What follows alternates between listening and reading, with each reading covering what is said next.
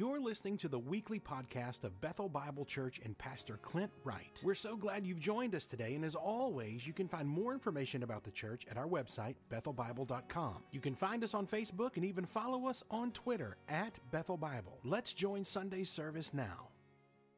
You can be seated. Good morning. Let's try that again. Good morning. All right. Uh, don't worry, I just turned the heater on, so it'll be warming up a little bit in here.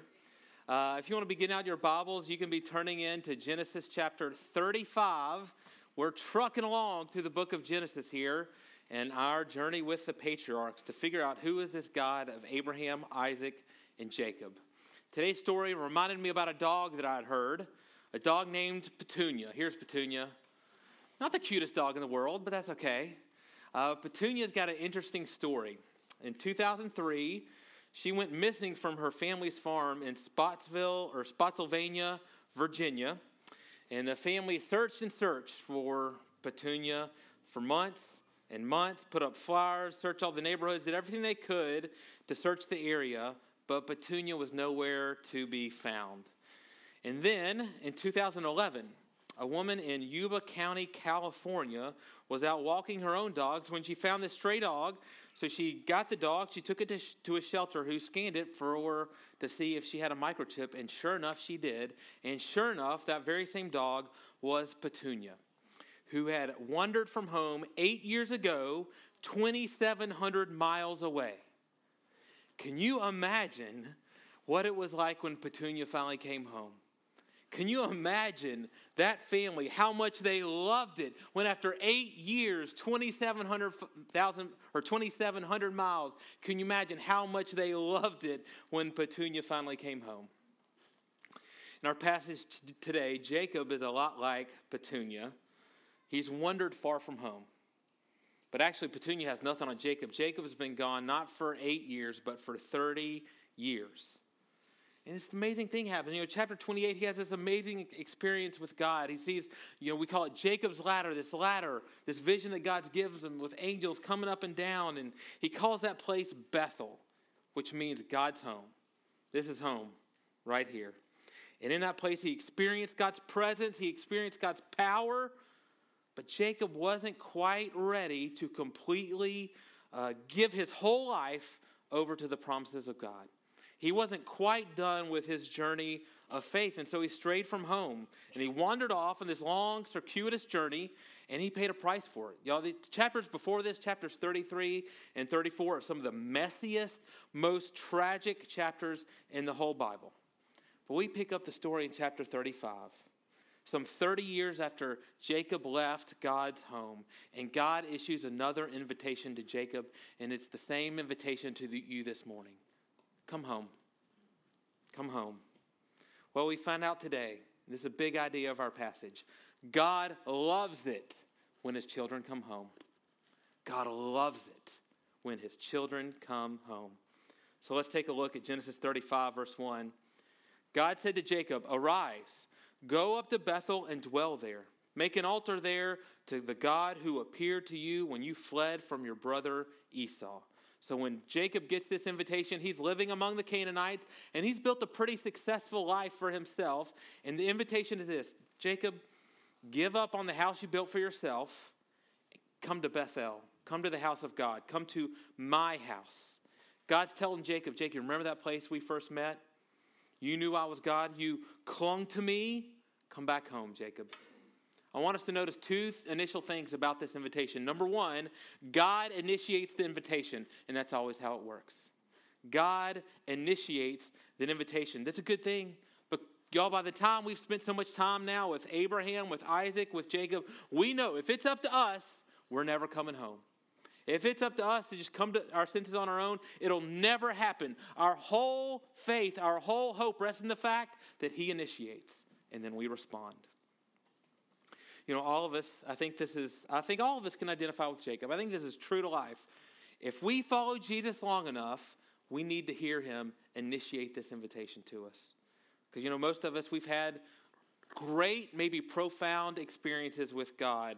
In our past. He's revealed himself. He's worked in your life. He's, he's answered prayer. You've been awed by him. We've been amazed by him. We, there's been times we could sense his presence just as real as the person sitting next to you.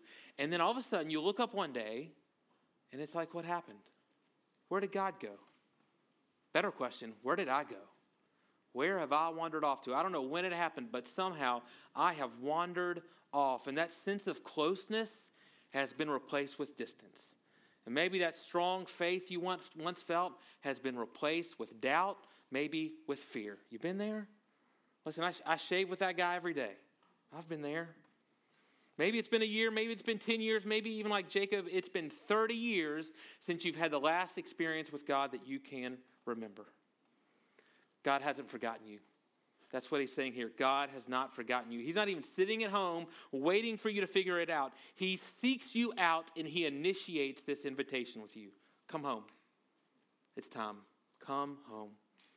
So the second thing I want us to see is that God repeats his invitation. He actually first sent this invitation out in chapter 31. He is when he first told Jacob, Hey, come on back home, Jacob.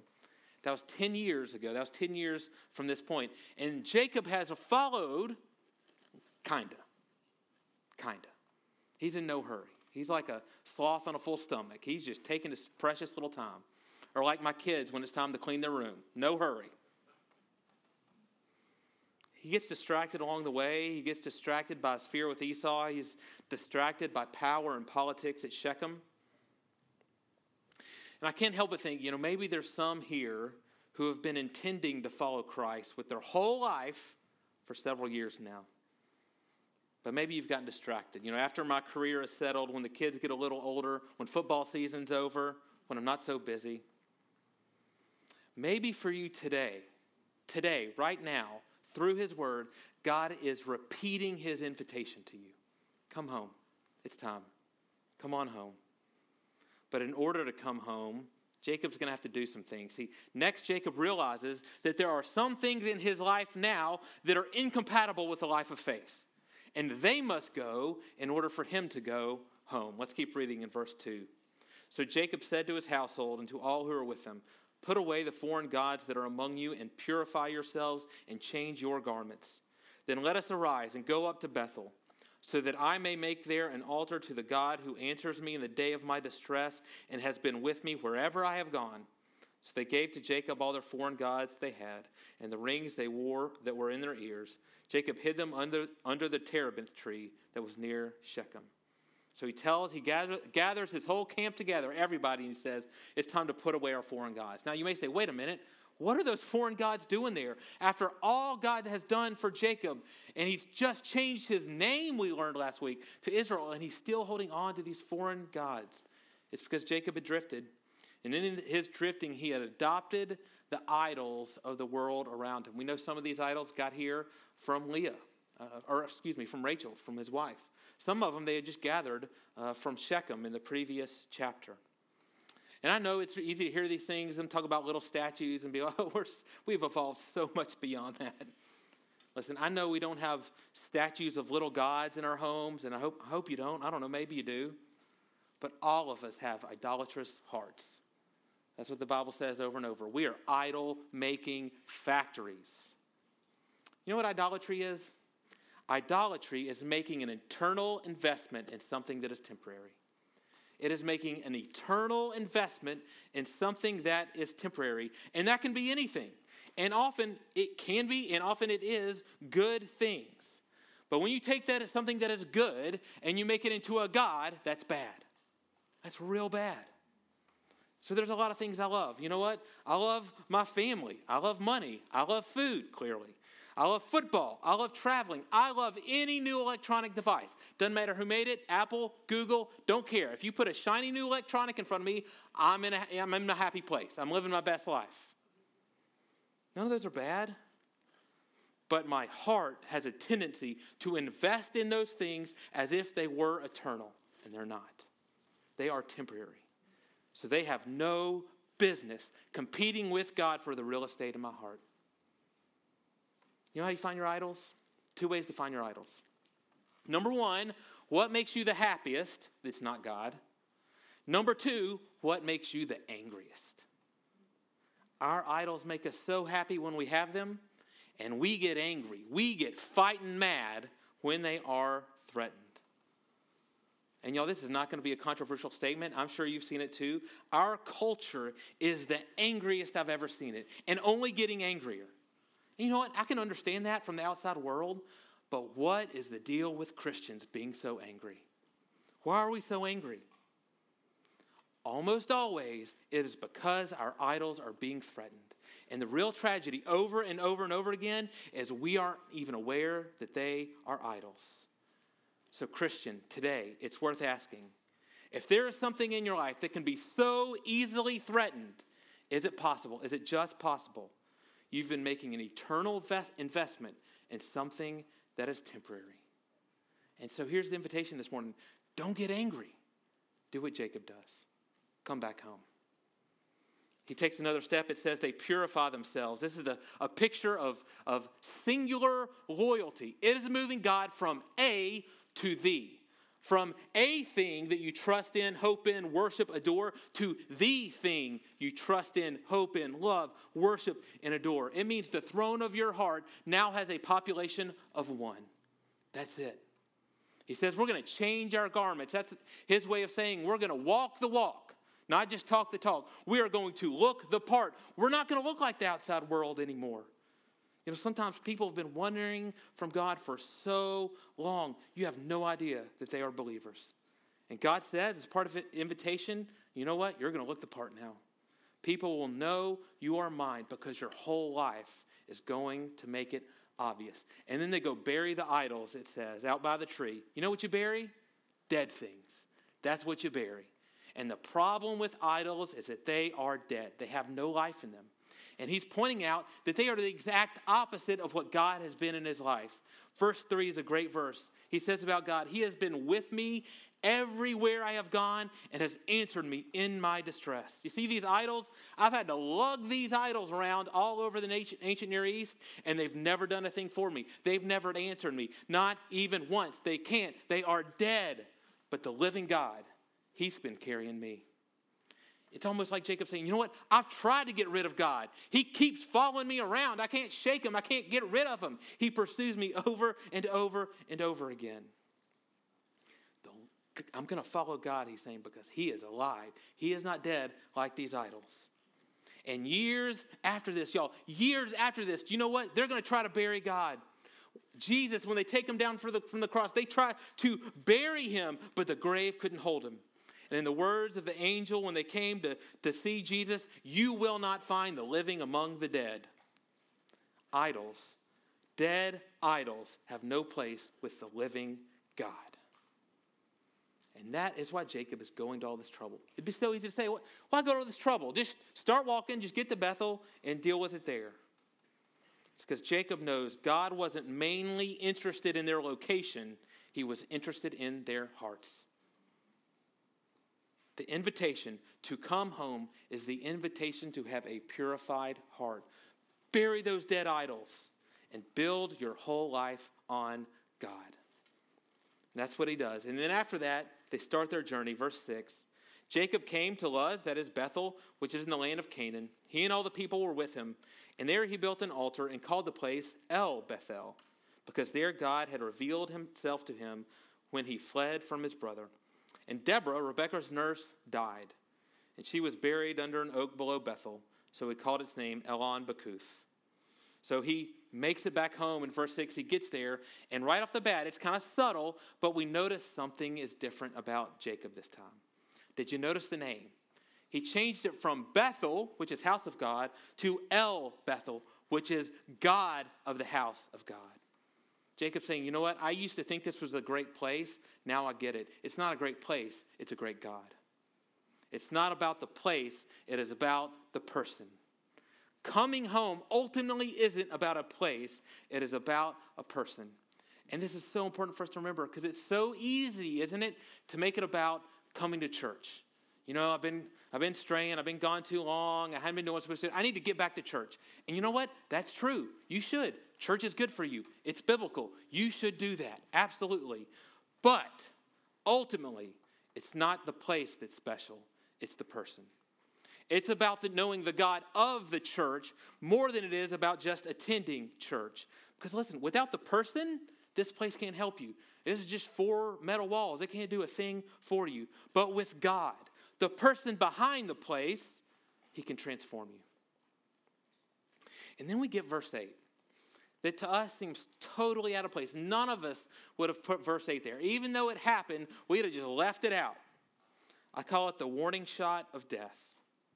See, if we wrote the story, man, as soon as Jacob got home, he makes this great exclamation it's God of the house of God. Man, that's when we would cue the, the, the credits and the inspirational music, and like God and Jacob would go running off in the distance in slow motion.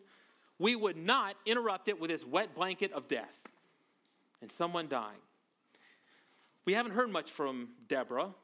Deborah is Jacob, Jacob's mom's nurse. So, most likely, this is Jacob's last attachment to his beloved mother. You may remember Rebecca loved Jacob and, and he loved her, and she had come up with this scheme to cheat Isaac and Esau. And by doing things her way, she had become, become her own worst enemy. And she never saw her son again. She is dead by now. They never saw each other. And Jacob's last attachment to his mother is now gone. And I think this episode, this little note, is right here for a very specific purpose to remind us this world is not your home. You better have something in your life bigger than just your life because this world, all of our lives, is passing away. We need to come home to God because anything you've built in this world will not last. That pesky enemy called death still lurks, and you cannot escape it. The house of God is the only thing that will last. Then I want us to notice how God greets Jacob when he sees him. Verse 10 And God said to him, Your name is Jacob. No longer shall you be called Jacob, but Israel shall be your name. So he called his name Israel. And God said to him, I am God Almighty. Be fruitful and multiply. A nation and a company of nations shall come from you, and kings shall come from your body. Notice here, God does not remind Jacob of what he has done, he reminds Jacob of who he is. Jacob's done a lot of bad things over the past 30 years. A lot. It would be a long list. But God doesn't meet him with a list of his deeds. God seems completely uninterested in shaming Jacob or rehashing his past. All he does is remind Jacob who he is. You know, I've, I've, received a lot of invitations in my life. Never once, not a single time, has someone addressed the invitation to my deeds. You know, said something like, To the guy who can grow a beard in two and a half days, the pleasure of your company is requested, or something. Every single invitation is always addressed to my name, to who I am. The reason God keeps initiating and repeating his invitation to you to come back home, and the reason you can always respond is because it's not based on what you've done, it is based on who you are. Those are two very different things. Who you are is not what you have done with God. Now, don't get me wrong, without God on your own, then yes, absolutely, you are absolutely what you do on your own. And that remains true unless and until God changes your name. Someone more powerful than you has to change who you are. Remember Israel? Jacob didn't earn that name, Jacob didn't pick that name for himself. It's a name God gave him. And when God gives you a name, when that happens, you're no longer determined by what you do. It is really ultimately decided by who God is. And that's why in verse 11, the next thing God does is remind Jacob who he is. I am God Almighty. I am El Shaddai, the God of the impossible, the God of power and might, the God who saves, the God who keeps his promises. And the next thing he does in these next few verses is he reaffirms, God reaffirms the promises he has made, not just to Jacob, not even just to Isaac, all the way back to Abraham. He said, he's saying, Jacob, I made these promises before you were born, and nothing you've done has changed my intention to keep my promise. I think this is important. Y'all, I think Jacob probably thought he'd messed it up too much. He'd been gone too long. He had strayed too far. He had too many idols. He'd taken just too long to come back. And God says, Jacob. Now, don't get me wrong. You did a lot of dumb stuff. I mean, that was pretty dumb. But I haven't been threatened for one nanosecond. My promises have never been threatened by what you have done. Remember, I'm El Shaddai, I'm God Almighty. What I promised all the way back to Abraham, I will do. And so when you receive that invitation from God to come back home, here's what you need to know. That invitation to come home, it is not based on what you've done. It is not even ultimately based on who you are. Ultimately, the invitation to come home is based on who God is. That's what it's based on. And this is so important. God's grace and his promises come. We got to know this. We got to know it's based on God Almighty because they are going to come in the midst of our old enemy death and our pesky enemy sin. Verse 16 says Then they journeyed from Bethel. When they were still some distance from Ephrath, Rachel went into labor, and she had a hard labor. And when her labor was at its hardest, the midwife said to her, Do not fear, for you have another son. And as her soul was departing, for she was dying, she called his name Ben Oni, but his father called him Benjamin. So Rachel died, and she was buried on the way to Ephrath, that is, Bethlehem. What we see here is God's faithfulness in the midst of death. You may remember up till now, Rachel only had one son, Joseph, and there was 11 sons total. But the full nation will be 12 sons, 12 tribes of Israel. And so this is the birth of the 12th. And with this birth, the promise of a nation that God made all the way back to Abraham is fulfilled. God has done it. But we find out the, the birth is difficult, it is painful. The midwife tries to comfort, comfort her by saying, You have another son. And then it says in verse 18, as her, as her soul is departing, she names him son of my sorrow. This is sad son of my sorrow. But then Jacob changes his name to Benjamin, which means son of my right hand. So it means he's gonna he's gonna have a, a new favorite. And again, I find this fascinating. This is the culmination of so many promises. This is not how Disney would write it. We, we see it not as pie in the sky promises, but this is real life. We are hounded by death. We see pain and sorrow that accompanies it. See, I think God is trying to highlight here, y'all. Faith, it's not about Faith is about seeing the power and the purpose of God even in our pain. Even in our pain, we see the power and purpose of God. It's not, faith is not a, a life of ease, it's not a life of comfort. Faith is not claiming happiness, health, and wealth that God has never promised you. Faith is not about twisting his arm, jumping up and down, getting real excited until he gives you what you want. No. Faith is coming home with him in the midst of a broken and decaying world. Because we've seen death twice. Now here comes the enemy of sin. Verse 22. While Israel lived in that land, Reuben went and lay with Bilhah, his father's concubine. And Israel heard of it. Now the sons of Jacob were 12. We got to understand this passage is a transition to the next generation. And every time there's been a new plan in the first 12 chapters and then a new generation after Abraham, we still have the same questions. Is it going to be any better? Is it going to be any different? Is, the, is God's promise working? Is his plan working? And we'd be tempted to think, okay, now Jacob's home, the nation is formed. Maybe our wayward hearts will be healed. Maybe this cycle of sin that we've seen ever since Genesis 3, maybe that cycle will finally be broken. But this text shows us every generation will have to deal with the enemy of sin. What happens here, it's most likely not a moment of passion. It is most likely a well calculated power play. See, Rachel, you may remember, was always the favorite wife of Jacob, but she had just died. Leah, which is Reuben's mom, was neglected, unloved by Jacob. And no doubt her sons felt that.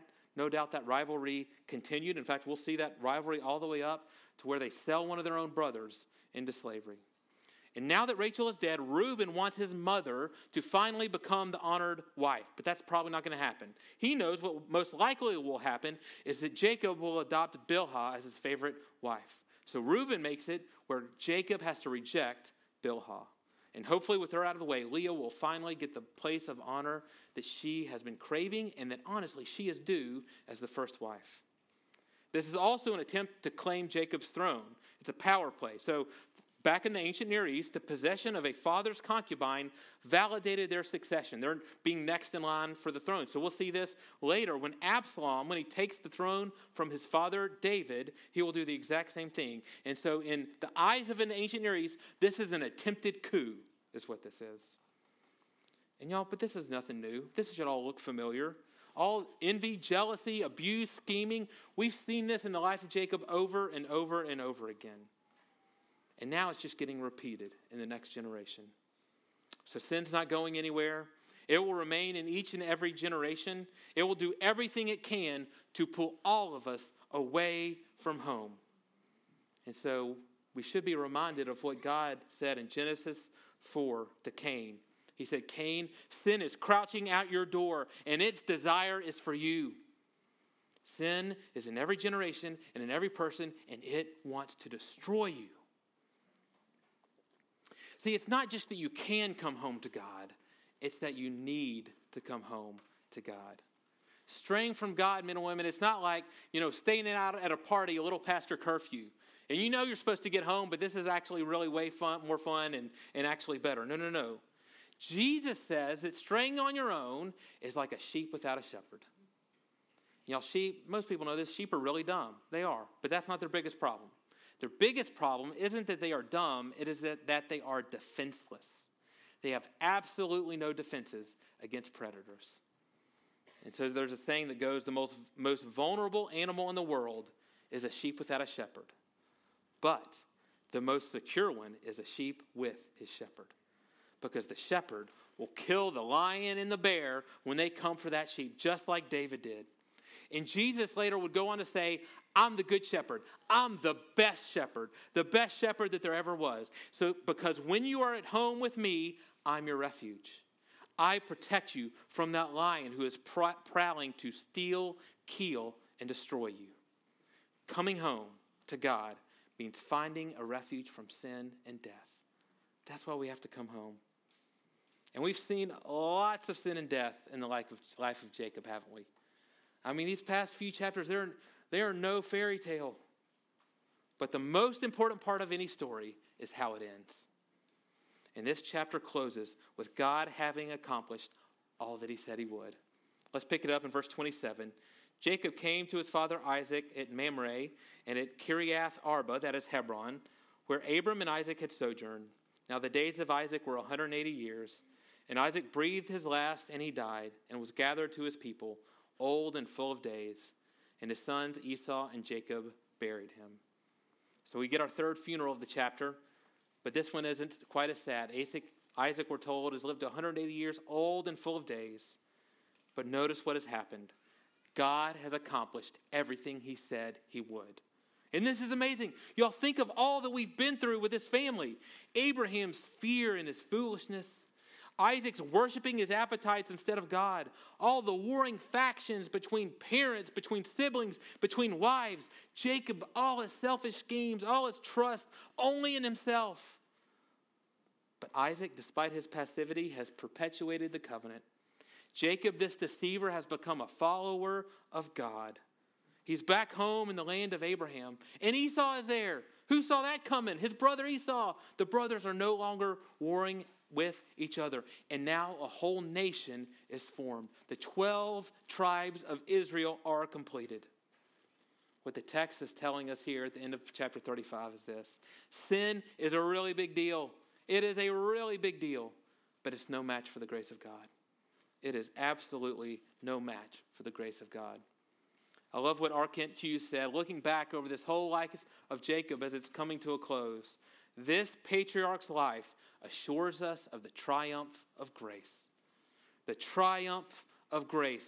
Grace always triumphs. And because of that, you can always come home to God.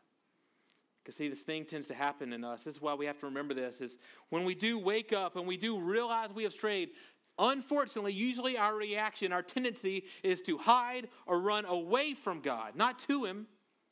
But the cross, men and women, the cross of Jesus Christ says you can run to him. You don't have to run away from him. You can run home to him.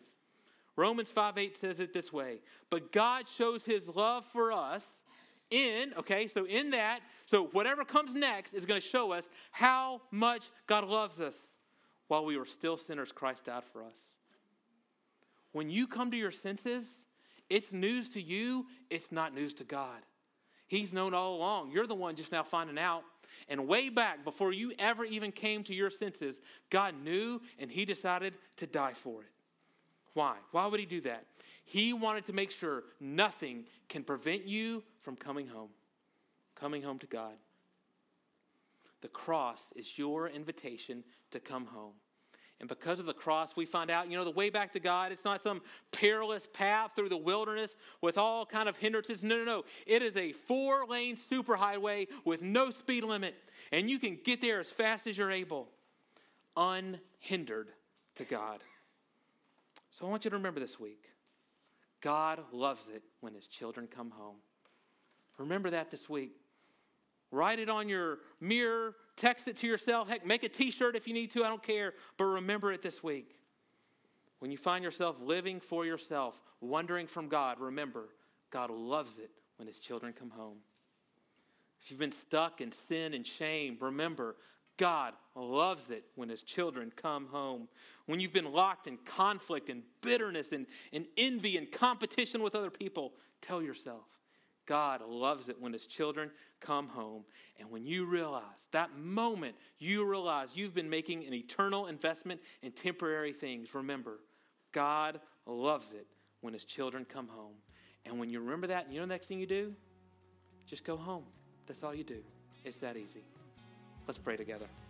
Thanks again for listening to the podcast today. We hope that you were blessed and encouraged. If you have questions or comments, we want you to let us know. Simply send your thoughts to questions at bethelbible.com. Thanks for spending time with us and be sure to join us next week on the Bethel Bible Podcast.